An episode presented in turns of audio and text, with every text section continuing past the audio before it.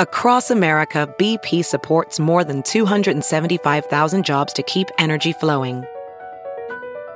Jobs like building grid scale solar energy in Ohio and producing gas with fewer operational emissions in Texas. It's and, not or.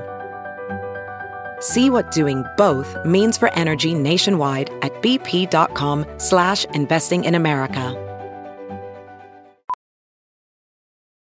VR training platforms, like the one developed by Fundamental VR and Orbis International, are helping surgeons train over and over before operating on real patients. As you practice each skill, the muscle memory starts to develop. Learn more at meta.com slash metaverse impact.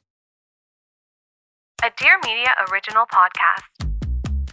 Hi, welcome to Good Instincts. I'm Shira Barlow, but you may know me as the food therapist. Join me every Monday through Friday for bite sized episodes designed to help you close the gap between where you are right now and where you want to go. This should feel good, like really good. And it will, I promise. I once had this actress client who was so in it to win it. She visualized her future self, which is very helpful when you have a specific role that you're preparing for. And she just worked really hard. And on paper, she was the fittest that she had ever been in her entire life. And she did it in this really healthy way. And she was able to show up for herself in this way that she had never been able to in the past. And then something really interesting started happening. She started to self sabotage by choosing things in excess that were not worth it to her. And it did not feel good. And we talked a lot about it and what was creeping up for her. And we realized something really interesting, which is that there can be something unsettling about getting what you really want, especially if it's been something that you've been preoccupied with, because then you kind of have to deal with all the other self improvement stuff that we've been ignoring.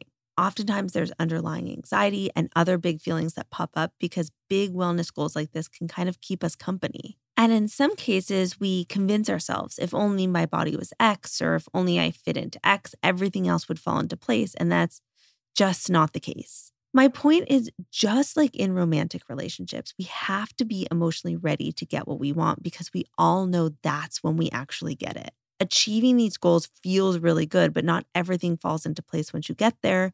And that's really important to keep in mind. So, for today, I want you to think about if you are really ready to get what you actually want and visualize what that might feel like and be ready for that. Be aware of the other things that you might be attaching it to.